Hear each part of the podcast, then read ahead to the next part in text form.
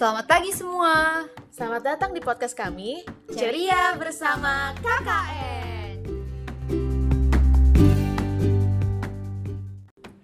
Halo teman-teman semua, kembali lagi bersama Jipau dan Aina di Ceria bersama KKN. Yeay. Senang kan? Pasti senang senang senang dong. Oke teman-teman, jadi di sini kita bakal membahas tentang cara bangkit lagi di era pandemi. Wah asik banget nggak tuh? Betul betul betul. Oke, kita mungkin ya, kita udah mendengarkan tentang 4 mega shift perilaku konsumen setelah COVID. Menanggapi episode yang sebelumnya, kita harus mulai tanggap nih sebagai bisa sebagai konsumen atau penjual berhubung kita kuliah di bidang bisnis itu kita mungkin lebih fokus ke penjual kali ya untuk saat ini untuk teman-teman penjual dan produsen boleh banget dengerin kita dan cari tahu hmm, poin-poinnya apa aja yang kalian perluin untuk uh, membantu bisnis kalian Oke, jadi teman-teman apa sih yang sebenarnya pertama kali perlu kita lakukan? Langsung aja yang pertama tentukan goalsnya. Aku paham, kita semua paham, pasti selama pandemi ini rasanya susah banget melakukan semuanya. Mulai dari omset turun, kita kena PHK atau kita memphk-kan orang lain, pembatasan ruang gerak, pokoknya banyak banget lah cobaan yang sebelum-sebelumnya nggak pernah kita rasain. Jadi wajar banget kalau misalnya kita ngerasa putus asa, kita ngerasa down, kita ngerasa kenapa ini terjadi pada saya ya Tuhan. Tapi perlu diingat nih, kalau kamu tuh nggak sendirian. Semua orang di seluruh dunia ini 7 miliar manusia lain itu juga melakukan dan merasakan hal yang saat ini kita alami. Jadi percaya kalau misal kamu gak sendirian, bukan cuma bisnis kamu yang terdampak, jutaan bisnis di luar sana, bahkan di negara paling maju pun juga mengalami hal yang sama. Oleh sebab itu, tetap harus survive dan semangat karena mindsetnya coba diganti jangan jadikan ini sebagai hambatan tapi jadikan ini sebagai tantangan challenge untuk bisnis kita supaya bisa lebih agile dan survive di permasalahan-permasalahan yang akan datang. Nah, benar banget tuh tadi apa yang dibilang Aina mengenai kita harus menanamkan ini dari dari dalam hati. Selain menanamkan dari dalam hati, kita juga harus main shift teman-teman main shift tuh gimana? Kalau misalnya kemarin mega shift, kalau misalnya sekarang main shift. Jadi kita harus merancang ulang bisnis kita bagaimana caranya supaya bisnis kita dapat tetap terlihat, dapat tetap dibeli, dapat tetap dilakukan jual beli dengan melakukan shifting dari offline ke online.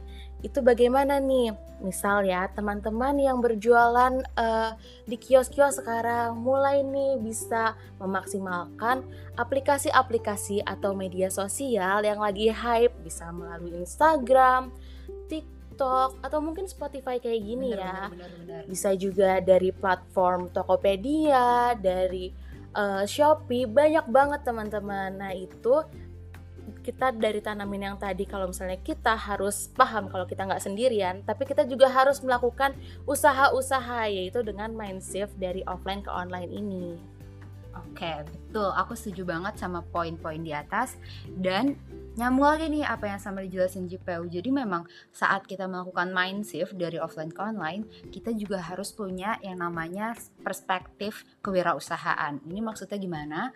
Ini maksudnya adalah kita harus siap untuk mengosongkan apa yang udah ada di kepala kita. Maksudnya bukan ya bukan dicongkel kepalanya, tapi maksudnya uh, kita harus berani belajar lagi. Tahu sih mungkin teman-teman banyak yang udah berbisnis dari tahun-tahun lalu atau ini kan bisnis keluarga udah berabad-abad gitu misalnya.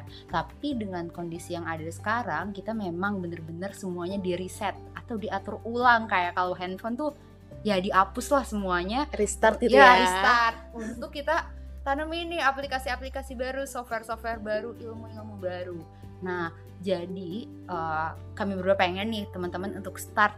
Mulai berani untuk belajar lagi coba cari resource-nya. Ada banyak banget di internet. Untuk yang belum tahu bisa langsung cari di YouTube misalnya gimana cara mulai buka e-commerce gimana caranya coba berjualan di sosial media.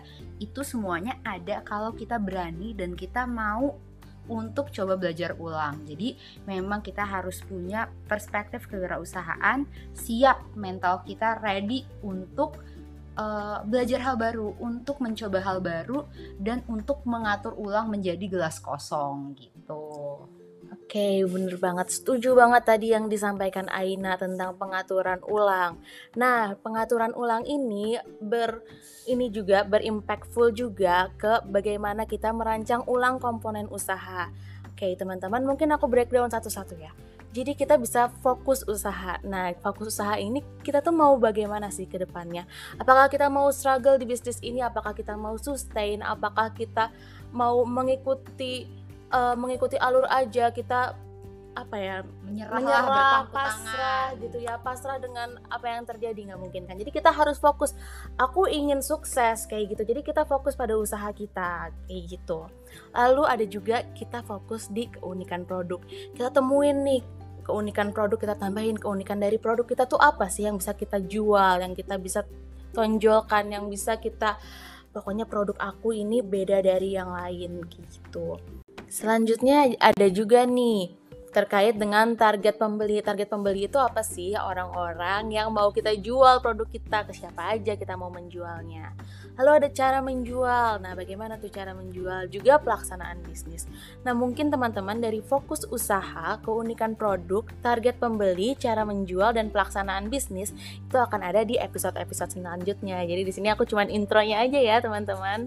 Ya, yeah, stay tune. Oke, jadi uh, ini dulu untuk di episode kali ini cara bangkit lagi di era pandemi. Aku bakal rangkum yang pertama tentukan goalsnya, stop untuk menyerah, pastikan diri sendiri itu untuk selalu semangat karena percaya kamu tuh nggak sendirian. Yang kedua, mind shift dari offline ke online. Jadi tetap harus inovatif, lihat kondisinya, cari peluang yang ada dan manfaatkan. Kemudian perspektif kewirausahaan, berani untuk belajar ulang, kosongin pikiran, coba cari resources-resources baru untuk belajar. Dan yang terakhir adalah merancang ulang komponen usaha. Ini detailnya bakal bener-bener bagus dan sangat beneficial buat kamu. Harus dengar di episode selanjutnya. Yang paling penting teman-teman, kuatin di mindset dan perspektif kalau kita benar-benar harus bisa adaptif dan agile terhadap segala situasi yang ada. Nah, kita harus bisa sustain, bertahan, dan bangkit di era pandemi sekarang. Yuk, kita bangkit bareng-bareng. Ayo dong, dan perlu diingat juga nih, kalau misalnya kita survive pandemi, jangankan hal-hal yang remeh, bahkan mau ada pandemi yang lebih besar lagi pun pasti kita bisa survive. Jadi pandemi ini anggap aja lah sebagai ujian kecil untuk usaha kita bakal jadi lebih agile, bakal jadi lebih tahan banting dari yang sekarang. Setuju, setuju, setuju. Oke teman-teman, stay tune di episode selanjutnya ya. Dadah!